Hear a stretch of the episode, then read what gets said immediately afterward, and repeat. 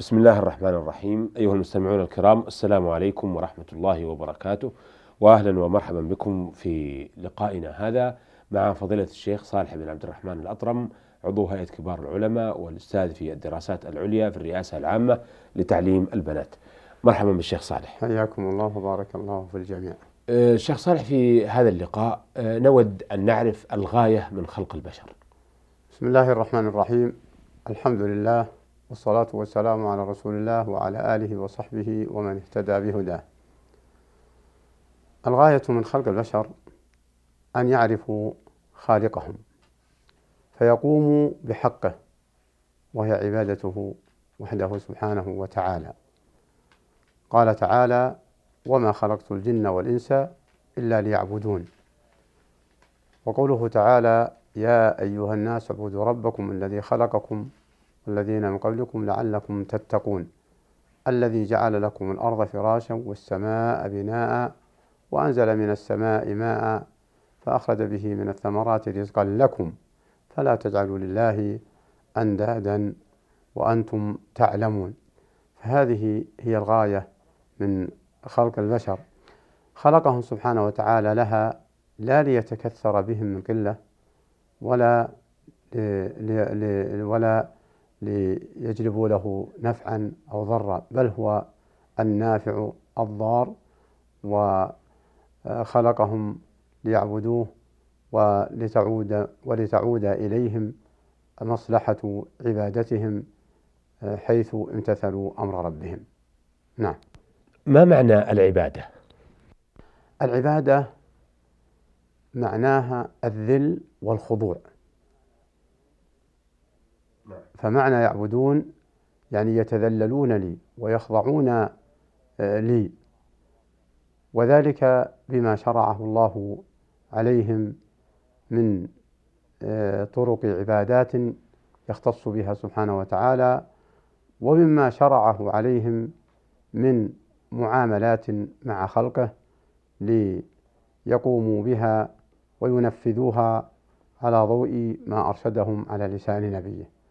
فهذه هي معنى العبادة بمعنى الذل والخضوع والانقياد والطاعة.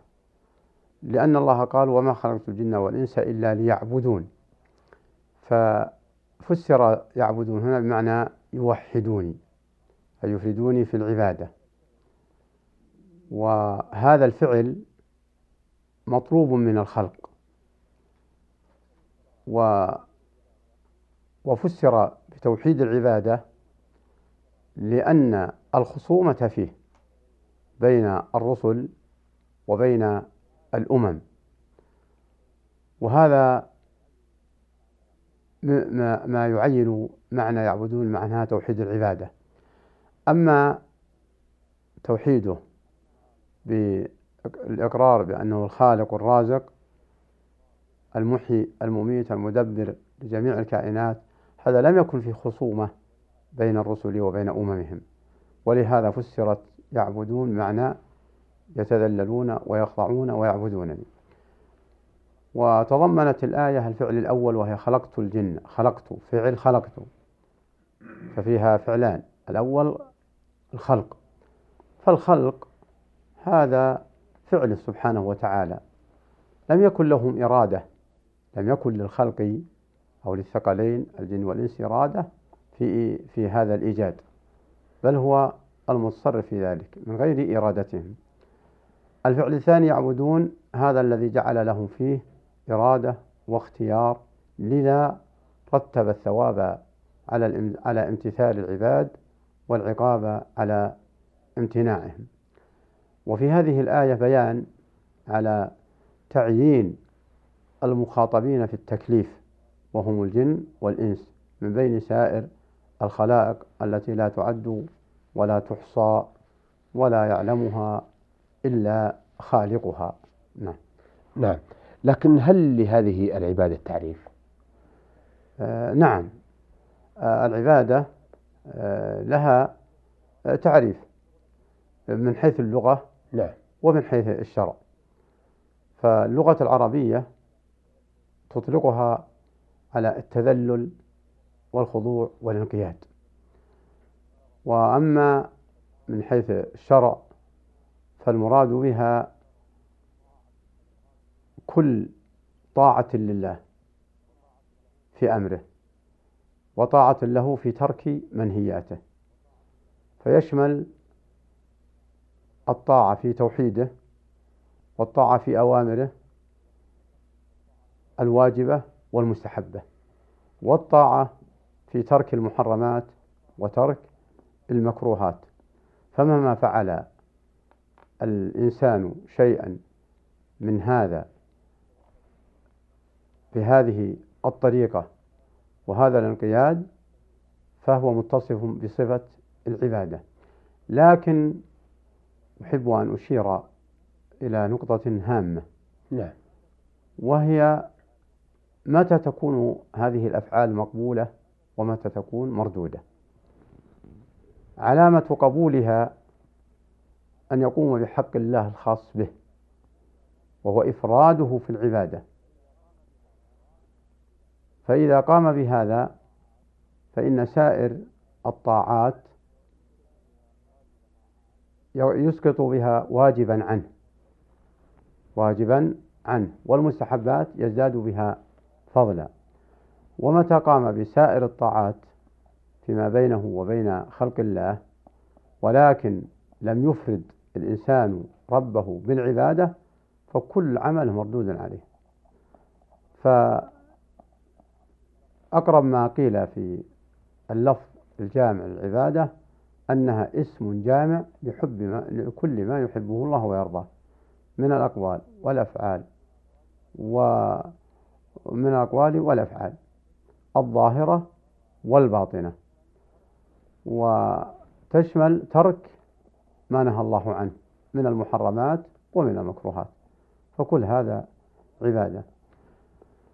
ومن لطف الله سبحانه وتعالى بخلقه أن كل من عمل عملا يحبه الله ورسوله ورسوله يحبه الله ورسوله واجبا.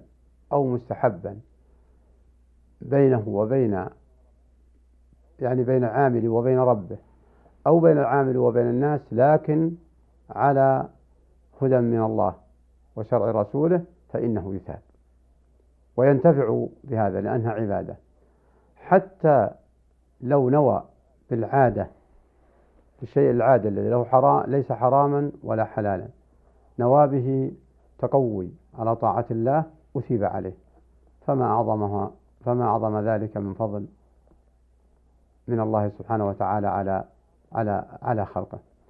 فالحاصل أن لفظة التذلل والخضوع لفظ شامل لكل عمل يعمله الإنسان إذا اشتمل تذلل وخضوع لله على طريقة من الشرع على برهان وعلى طريقة ولو قام بعمل يتضمن تذللا وخضوعا لكن بغير هدى من الله وبغير شرع فإنه مردود عليه ولا ينفعه ذلك ولا يسمى عبادة. نعم. آه قلتم اسم جامع لكل ما يحبه الله ويرضاه من الأقوال والأفعال الظاهرة والباطنة. نعم. ما المقصود بالظاهرة وما المقصود بالباطنة؟ آه الظاهرة آه الأعمال التي تشاهد للناس. نعم. ويشاهدها حاضره حاضر العامل. وكذلك أيضا تتناول أعمال الجوارح كيدين والرجلين والقول باللسان. هذه الأعمال الظاهرة. والباطنة قد تكون باطنة عن الناس. يعمل لله لكن أخفى عمله عن الناس. فلا يراه الناس. فلا يراه الناس. وقد وقد تتناول النية الصالحة. النية الصالحة. فكم ينوي الإنسان من الأعمال الخيرة الطيبة لكن لا يستطيع أن يباشرها بالأعمال الظاهرة. فتكون هذه من الأعمال الباطنة التي يعلمها الله ويثيبه عليها. فالظاهرة قد تكون ظاهرة بالنسبة أنها لو رؤي لو رآه أحد من الخلق عرف أنه يعمل و وقد تكون باطنة بحيث أنها ما في عمل ليس ليس فيه عمل على الجوا على الجوارح ظاهر. نعم. وإنما هو عمل القلب. والله يعلم خائنة الأعين وما تخفي الصدور فالرب جل جلاله يعمل آه، يعلم الظاهرة ويعلم الباطنة نعم. نعم. آه طيب هل للإنسان وليس معنى هذا أن هناك أمر أن هنا أن هناك أمرا باطن عن الله. لا. ألا يعلم من خلق؟ وهو اللطيف الخبير. أنه عليم بذات الصدور سبحانه وتعالى. نعم. فليس آه، هناك باطن لا يعلمه الله. وإنما المراد بالباطنة هو ما سمعنا من كونه في النية. حيث لا يستطيع العمل في الجوارح أو كونه عمل في الجوارح لكن لا يعلمه الخلق. نعم. طيب هل للإنسان أن يتعبد الله بما شاء؟ لا يتعبد المسلم الصحيح الذي يؤمن بالله ورسوله بما شاء. ولو تعبد بما شاء ردت عليه عبادته. ردت عليه عبادته. نعم. و وهذا واضح. الكتاب والسنة آه، يبرزه ما ادعاه المنافقون في عهد الرسول عليه الصلاة والسلام بأنهم يحبونه وأنهم يحبون الله. فقال الله لنبيه امتحنهم. قال تعالى قل إن كنتم تحبون الله فاتبعوني يحببكم الله ويغفر لكم ذنوبكم. فدل هذا على أنه ليس للإنسان أن يتعبد الله بما شاء. وقال عليه الصلاة والسلام من عمل عملا ليس عليه أمرنا فهو رد. يعني مردود آه، عليه. فمن اخترع أي عمل آه، مجانب لمسلك الرسول عليه الصلاة والسلام وللسلف الصالح فإنه مردود عليه وغير مقبول منه. نعم. نعم. آه عرفنا الآن أن الله عز وجل خلق العبادة ليعبدوه. نعم. لكن ما الأثر المترتب على إنكار هذه الغاية؟ آه الأثر المترتب على إنكار هذه الغاية جحود وجود الله سبحانه وتعالى أو جحود قدرته أو جحود قدرته أو جحود الرسالة. فإذا أنكر هذه الغاية أنكر هذه الغاية. آه، توصل إلى هذه المسألة التي يصفها العلماء أو يصف أهلها بأن بأنهم ملحدون أو دهريون أو دهريون فيكون منكر لوجود الله نهاية. أو منكر لوجود قدرة الله. لأن الإلحاد إنكار وجود الله. وقد يوصف بذلك بعض فرق الفلاسفة الذين آه، يجعلون آه، المخلوقات وجدت في الطبيعة أو أن الطبيعة هي مكونة أو نحو ذلك. فلا يكون عندهم اعتراف لله. فهذا من الآثار البارزة.